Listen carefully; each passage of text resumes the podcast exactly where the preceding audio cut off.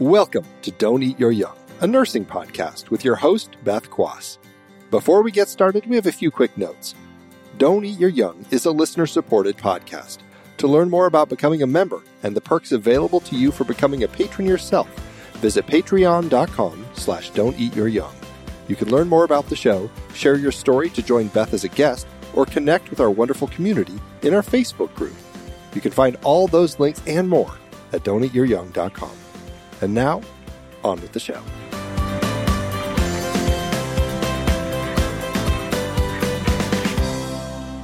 Welcome to Eat Your Young. I'm your host, Beth Quass. Today we have Sonya Spruill. She's a nurse from Charleston, South Carolina. She's been a nurse since 2006. We're going to talk today about mentoring new nurses, uh, some of the trials and tribulations that come along with that, as well as what it takes to form a magnet hospital from the nursing perspective. So welcome, Sonya. Hi, thank you for having me. I'm excited to talk to you today, and you're coming to us from South Carolina. Yes, good old Charleston.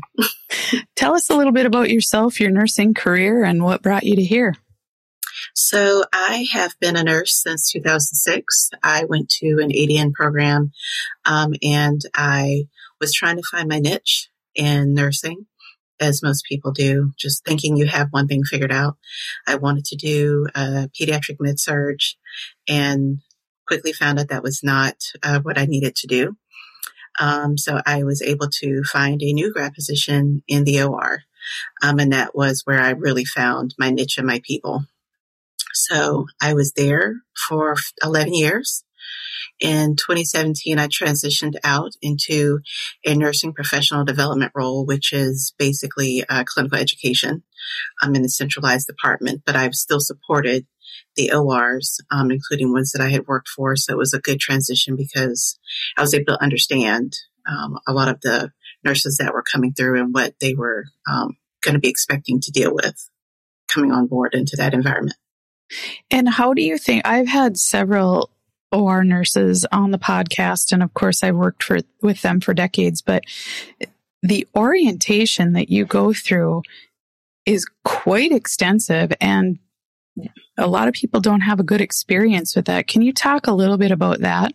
My orientation at the time um, was not very structured. So we didn't have a structured program like there is now where you have like a defined didactic um, information as well as like a different uh, structured hands-on component.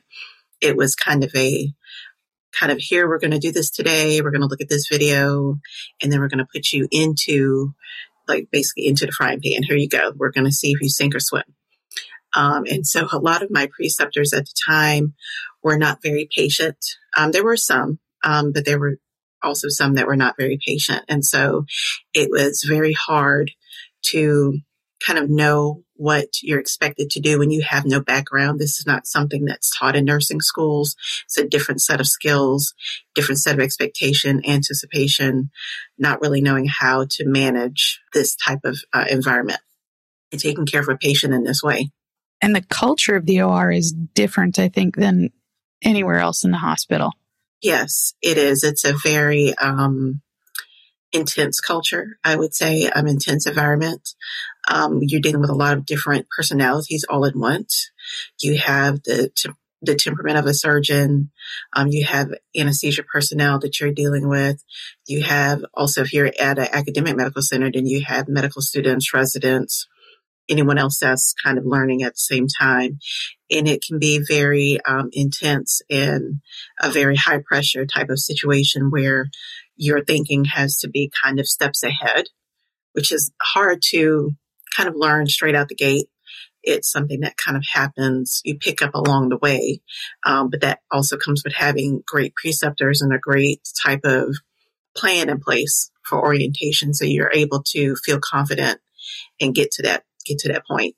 And I would say, and you can speak to this as well, you can do the same procedure, you can do a laparoscopic gallbladder, but every surgeon might do it just a little bit differently. So when you say try to stay a step ahead, you have to know that all of those nuances, which don't just come with an orientation, that takes experience and a lot of time. It does. And I think that's where a lot of new nurses um, kind of get down on themselves. And I, I, was definitely in that same position. I had high expectations for myself and I couldn't figure out like, why couldn't I get it? Like I've done this procedure before, but like you said, um, to your point, it was a different surgeon. So they could be within the same group, but they each do things so very differently based on their own training and their experience. So you're having to learn new languages over and over, it seems. Right. And now that you are on the education side of things and mentoring new nurses, do you think you had an advantage or a disadvantage maybe coming in as a brand new nurse? I would say I had an advantage. Um, and the reason why I say that is because when you're straight out of nursing school, the slate is kind of still clean. You don't really have enough of a, I would say, experience on a different floor where it seems that you could become jaded or too set in your ways as far as how you learn and how you intake information. So I've seen it on both sides in the education side where you, we have experienced nurses coming in from another department and sometimes it's hard for them to flip into a different mode because it is a different mode uh, when you're into the OR. Um, and so having to go from an expert back to a novice is very hard for a lot of people. Whereas coming as a new grad, you know already, well, I don't really know much. I just know I graduated. So they tend to take it, take the information a little bit easier because they know everything is brand new for them anyway. Well, and the patient care is a little bit different. Yes. It's different. Yes, it is. Um, your patient's asleep. You have to be an advocate for your patients um, and be that safety person even though that means sometimes coming up against temperaments that may not be as accepting of your, right. you know, how much you notice and the things that you're trying to achieve with, you know, patient, safe patient care. But it's kind of, that's the thing that's the hardest part of the learning curve is how do I develop that OR voice? How do I get the confidence to be able to speak up? I know something is wrong, but how do I say something even though I know I'm brand new? I date, you know, how am I going to be respected? They're going to hear me. That is something too that I don't think we teach in nursing school as well. And Don't Eat Your Young, this podcast speaks exactly to that. How do we keep nurses in these positions by making them feel confident and knowledgeable and give them what they need? And I know that we lack a lot uh, in our profession. Yeah, that is true. And I think definitely in these last couple of years, um, nurses have been stretched really thin. Um, burnout is a real thing. Um, and so when you have the same volume of cases that are coming in, but you have less resources, particularly, or you have, you might not have the same staff because staff, uh, the turnaround is kind of high. So everyone's trying to keep up with the pace. And then when you add on throwing in someone who's brand new, who has no idea, nursing staff are not as patient as probably, you know, if things were different, you know, a few years ago. Um, so it's kind of disencouraging to new nurses that are coming into the OR um, because it's, you know, I want to be here, but then I have, you know, nursing staff who they're tired. They've been here on call. They've had to pick up extra shifts. They're orienting all the time. They have a new person every day you know, how am I going to get much, as much from this learning experience as I need to without frustrating them even more? So I think it's a hard line that is kind of already drawn and new orientees really don't know how to navigate around that. Which leads me to believe with your experiences when you went into that education and mentoring role, you were phenomenal at it because you knew what people needed. Yeah, I mean, I had been there. I didn't forget, um, even with the experience that I gained. I always said that once I got more experience and I was going to start precepting and mentoring, that I wanted to be different than those that had precepted and, and I didn't have a mentor, but that precepted me. So I didn't want to continue that same pattern because I knew that went nowhere. It was only because someone else gave me a different perspective on it because I was at one point on orientation, I just had to figure out, is it me? I, I want to be here, but I don't know what I'm doing wrong. I feel like I'm always doing something wrong. I shouldn't be crying come in to work. I shouldn't feel like, oh, well, they won't miss me. It doesn't matter. Um, but it wasn't until I talked with someone and they said, you know what? Let's think about this a little bit differently. And it was my educator at the time. She said, let's do something a little bit different. Let's just see. And it was that second round of opportunity that I got the chance to see like, okay, this is, this is my place. You know, I'm learning. I'm not having as much of the same experiences as I was before. I think people kind of had to kind of put a pause on the intimidation factor or the games that tends to happen. Um, and that was with our whole class. And so they realized, okay, we need to kind of adjust and do things a little bit differently. And that made a difference for me. And that's why I said that I was going to be different and doing that differently as a preceptor propelled me when I became into the education uh, realm that I was going to treat them the same um, and do something different and actually look at them as a whole person, not just a number that's filling in a spot.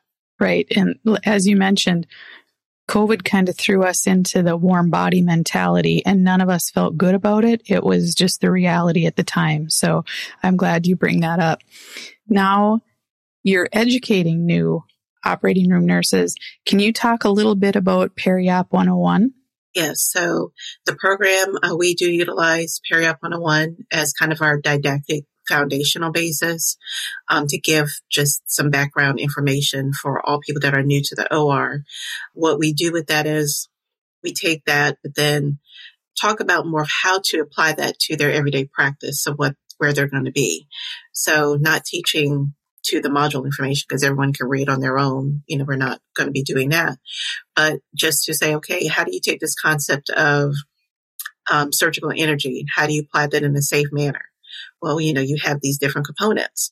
You know, you have your electric cautery, you have your Bovie pad. So how are we going to make our patients safe with this? What are the things that we need to do that's going to be safe for everyone um, in that situation and what that looks like? So I think having that kind of this is what you need to do with the information has helped a lot more people. Um, kind of adding in some skills labs, putting our hands on equipment, being able to connect things. It kind of makes things make sense of what they're reading. Cause, you know, you can get, you know, you get slides and you look at 50 different slides and it's like, oh gosh, like I, am dumb, should be paying attention, but your mind is shifted after a period of time. So you're not really, all of it's not really sinking in. But when you look at it from the hands-on point and you actually put your hands on it, you see it, you see how it works in, you know, a non anxiety ridden environment where it's just a class, there's no patient involved. Um, it kind of puts things, you know, people a little bit more at ease and they feel a little bit more comfortable and the understanding kind of takes place there. That has got to be so much better than what used to happen when you came in the OR and really you, you learned on the fly. And I'll tell you, for anybody that's ever been in the OR, right before incision, you have to have about 18 hands to plug everything in and get everything set because you're the one that's not sterile and they're handing you the sterile wires and tubes and you have to have it all set up it instantaneously and then during the procedure, if they start pulling specimens, oh yeah, trying to keep up. I tell you, I sit below that drape because I know that I couldn't keep up with everything that's that they're and they're barking off sites and specimens. And I tell you what, it takes a special kind of person to do what you do. Yeah, and it's just something a lot of uh, my the new orientees are kind of like they'll tell me about procedures that they've done. We do a debrief usually every week, and so they say, "Oh, I saw this procedure. I don't know how they we had like 50 specimens. I don't know how to keep up with all of that, and you know how do I get better?" And I said, "Unfortunately, it's going to be just practice and time. There's no magic." Tip I could give you. I could teach you how to be organized, but how that looks to me may not be the same for you. So you're going to have to figure out in your practice what works best for you, but also make sure you have complete information. So, you know, we can give you these tidbits, but what that looks like in real time is going to be, you know, kind of different. Um, but yeah, just it is overwhelming. You not only do you have to have the OR voice to be able to speak up, but you have to have the OR ear. So you're hearing all nuances of what's happening. You know, surgeon, and you can attest to this too, can be talking in a normal tone, discussing probably something non-surgery related. And in the midst of that, automatically say, Oh, okay, we got to do something, or they just change the inflection in their voice. And you know it's becoming a more complex or serious situation. If you're not kind of keen to that and listening out, then you miss that. And then it's like, oh gosh, and they got to scramble and they're looking at you, you're not prepared, you don't know what you're doing. So all of that. So If the listeners could see me, I'm shaking my head. Yes. Oh my gosh. Yes. Because if you don't listen, like you said, it's a normal conversation going on about something. And then all of a sudden it's raise the bed or do something. And, yeah. and then a second or two later, either the RN or the scrub tech in the room raises their voice to let me know you Right. missed that there. so Yeah. people that are in it understand that. Yeah, exactly. It's, yeah, it can be, it could go from zero to 60 in any given moment, even if it's something that's regularly scheduled, uh, Right. not a, you know, not an immediate emergency type of situation. So what else, who else are you teaching besides the new nurses coming in? Besides new to OR, we do have some experienced staff that do come in. Um, of course, travelers that kind of come in as well, just kind of keeping them kind of abreast as to what um, policies look like here, what the standard of practice is um, at that um, location, just kind of keeping them kind of on the same page. Um, and then we also have some international nurses that are coming in from different countries. Um, so trying to give them more or less an abbreviated and kind of accelerated periop 101 in the respect of they have experience, but not experience here in the States. So just kind of showing them what that looks like here and getting them familiar with technology here and, and us learning from them as well to know like, you know, where they are, what their practice has been, what healthcare is like in their, in their country. So I get the chance to get that experience as well. And the naming of instruments, they're not all called the same by every No. person. And I, Right. it blows my mind when that, you know, the surgical techs and nurses, they know it all. They know the names and the different names. It is it right because that's part of things in our periop class that we go over and with our any anyone that's coming in, we discuss like names of instruments. We kind of pull out a count sheet and look at it and say, okay, um, are you familiar with these names? And they're like, well, no, I haven't seen that before. What do you guys call it? So we'll talk about names and then they'll say names that they're familiar with. And then we also talk about the nicknames because it's not just the name that's on the sheet. There are various nicknames depending on where they train.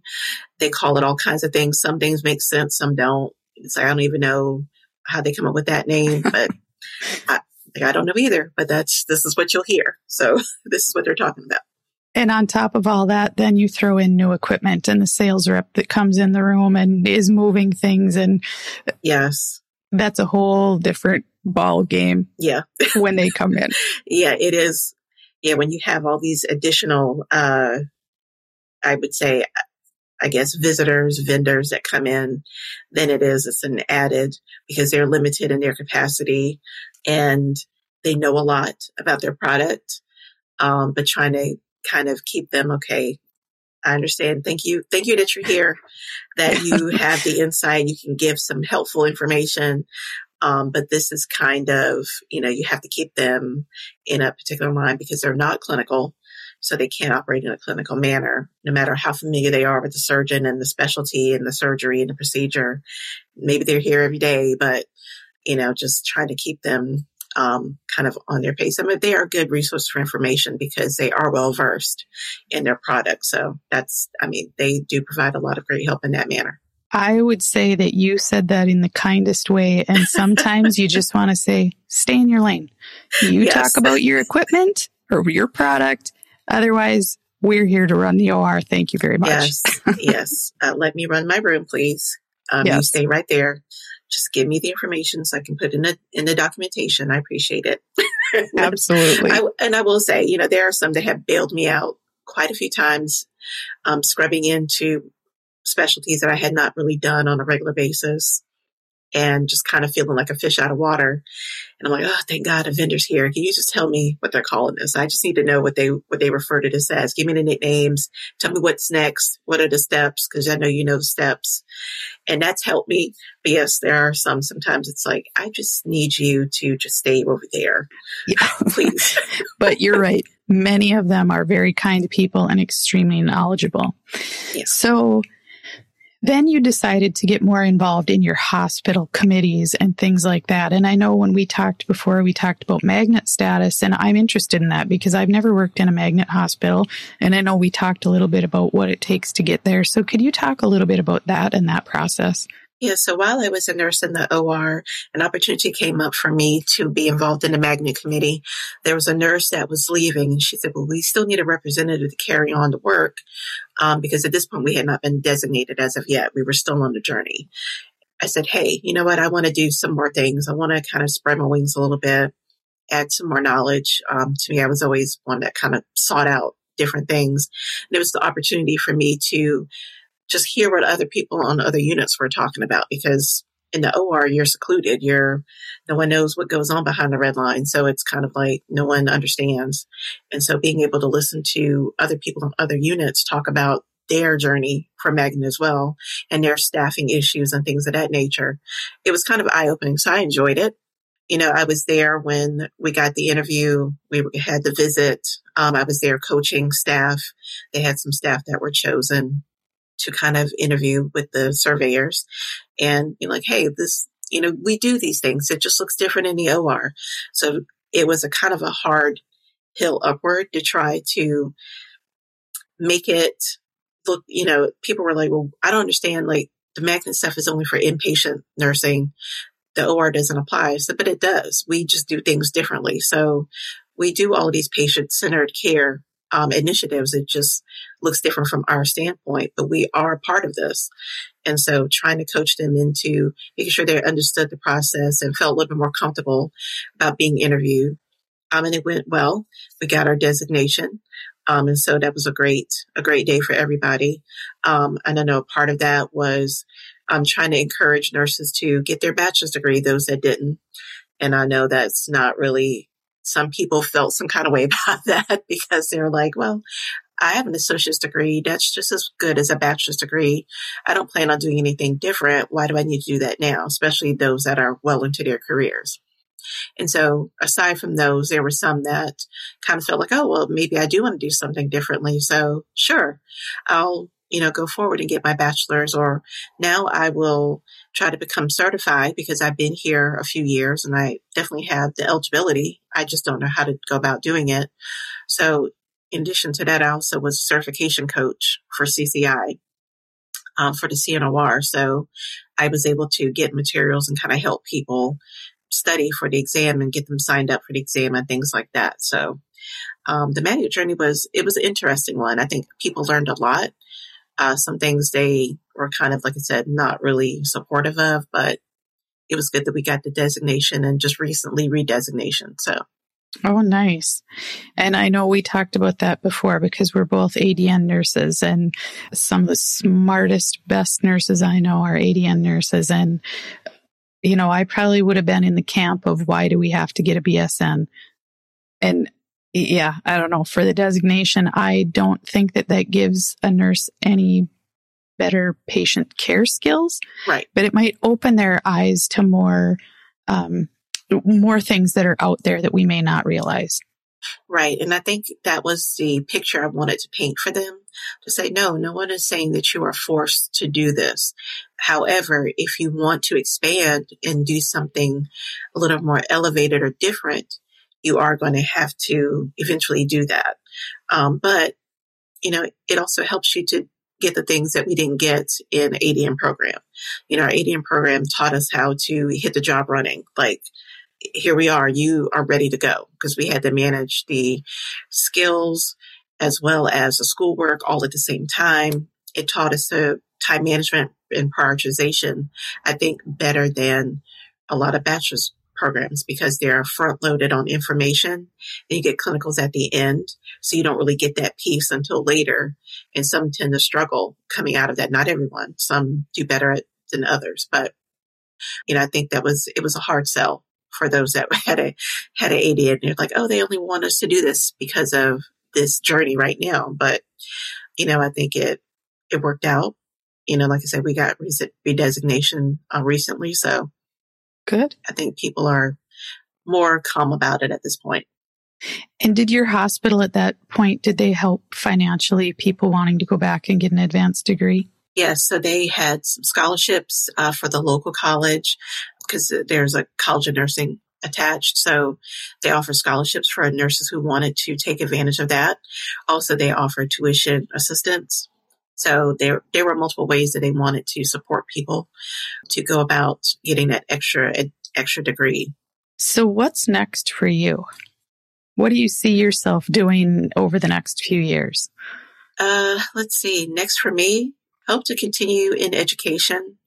Uh, maybe something on a different scale, maybe something more on a development side, um, developing content or assisting with developing content. Um, that's kind of where I'm hoping to go is in my next steps. How about teaching beyond hospital education? So I thought about that. I did get a small taste uh, when I did my MSN program, um, where I was responsible for a couple of clinical groups and I got to teach a class. Uh, that was very daunting, I'm going to say. I'm used to teaching smaller groups. You know, the max we would have in the periop class is 10. To go to from that to 170 was yeah.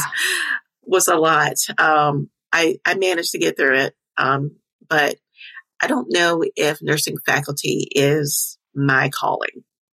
I enjoyed it. It was a great learning experience for me, and I'm not sure. I mean, I, I'm going to say I'm going to keep my my mind open. I don't like to not say I'll never do anything because I probably would have said I would never be an OR nurse years ago, um, but here we are. So I'll keep it. I'll keep my mind open. I think what better person could teach the education for the OR than somebody that's lived in it like you have and were mentored the way you were and saw the way you wanted to be mentored and precepted and precepting other people now, I think is amazing. So people that learn from you will have a leg up once they step into the OR. Well, thank you. I appreciate that. You know, I just, I just realized people forget about the whole component of the fact that people have a whole life outside of the OR. The OR is not the end all be all. And so when you have things that are going on outside, um, sometimes it can affect. And that's something that Always kind of saw into people, just kind of knowing that this is frustrating. This is hard. This is a lot that you're having to learn. It's fast paced and you feel like if you don't get it the first time, then you're never going to get it. But one of the things I used to, I always would say at the end of a periop class is I give what I call my grace speech is having grace um, with yourself because you want to be probably farther than you are. And you it's frustrating in the beginning because you feel like you're never going to grasp the concept. It's not fast enough. How are you ever going to kind of get it all and make it all make sense? You know, but you have to have that grace with yourself to know it takes a moment. And if I didn't have that with myself, I would have quit anyway. I just kind of had to get up and say, okay, it's a new day. I know I want to be here. I got to figure out how to make it work. You know, that's how I was able to survive. And I, you know, I tell people all the time, it's, it's hard because we're always hardest on ourselves. We're our worst critic. But if you allow yourself just that little bit, it actually ends up working out in the end. So people tend to um, feel okay after after that um, and after being with the class because they have less anxiety you know, one of the things we also we like to do role playing and put them through a little bit of anxiety where they have to be in that role. And we, um, I would pretend to be a surgeon and kind of pull from temperaments that I had dealt with over the years. Yes. And put that little bit of pressure. Like this is what you're going to experience, but this is a safe zone because you don't have a real patient. But this is the pressure you're going to have to feel. So how are you going to manage? How are you going to deal with all of the things that can be a distractor and the anxiety that you're going to feel. And this is the time to play it out and think it through. And I think that kind of helps as well. Oh, I think that has to help because what better place to do it than, like you said, without a patient, but you get the feeling, you get the knot in your gut when some intimidating, loud surgeon is breathing down your neck about something that may or may not be urgent at the time, but to them, they think right. it is. So I think that's a fantastic learning opportunity. Yeah. What inspiration would you like to share with nurses? And I'm so glad that you came on and you talked about giving yourself grace. And I think you're a very calming presence. So I'm very happy that you're in the role that you're in. But what else would you like to share with nurses right now? This is only because of um, some things that I've learned, even from orientees. I'm learning a lot um, from them. And, you know, feeling like, did I make the right decision?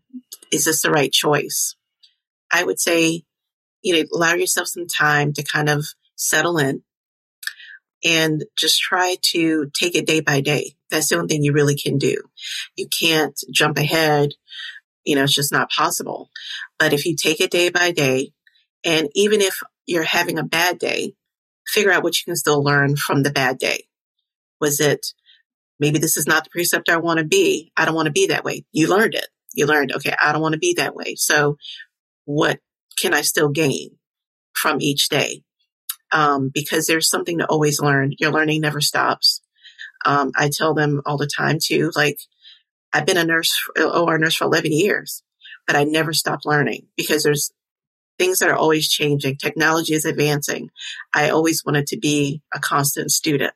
So always learning, always looking at different things. I said, you know, and just thinking about people coming in now, you know, you can always learn something from each experience, um, no matter how small. And you take each of those things and that's how you can develop your practice. You know, you can develop confidence that way. The more that you are looking at those things from that perspective, thinking about these patients as every patient is a VIP. So always thinking about that. Don't skimp steps. Don't try to, you know, have the workaround. I know nurses, you know, it's horrible. We do try to come up with all workarounds to make life a little bit faster, but you know, you just always have to think about being a patient advocate because that's why you're here. And just taking it from that perspective and not that this is just a job because it's not a nursing is a calling. I do believe that. Um, and so you just have to really take note of that and soak everything in. I love that. I think that is so important for people to hear. We can learn from even the bad situations that we're in. If it's not what we want to do, it's what we definitely don't want to do. And I think the more we can do that, eventually we gain the confidence, like you said, but we also gain respect from others when we aren't afraid to stand up and advocate for our patients and ourselves and those around us. Yes. I have a feeling that you wouldn't mind if people interested in the operating room reached out to you because I think you would have words of wisdom for them or nurses out practicing now. Yeah, totally. Um, I don't mind it at all. I just, you know, I'm always a person that's an encourager. That's kind of my, I guess is kind of my, my temperament. So I always do like to be a calming presence. I don't, I'm I considered myself to be a person that was kind of grace under pressure because you didn't see it on my face, but you know, that was how I had to survive. Like, okay, don't let it show. Don't let it show. You just gotta, you just gotta get through it and just start thinking my way out of, you know, what was happening and just maneuvering from there. So sure, like I, I definitely don't mind people reaching out if they have questions about starting in the OR, um, and things like that. I'm definitely open to that. Well, thank you. I so appreciate you coming on the show and telling your story. And um, I think you really do have a calming presence. So uh, I appreciate that as well. No, thank you. I appreciate that.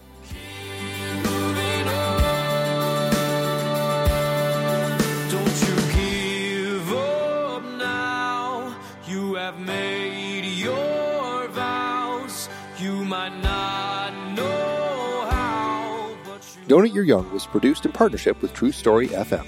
Engineering by Andy Nelson. Music by The Lighthearts. Find the show, show notes, and transcripts at don'teatyouryoung.com. If your podcast app allows ratings and reviews, please consider doing that for our show. But the best thing you could do to support the show is to share it with a friend or colleague. Thank you for listening.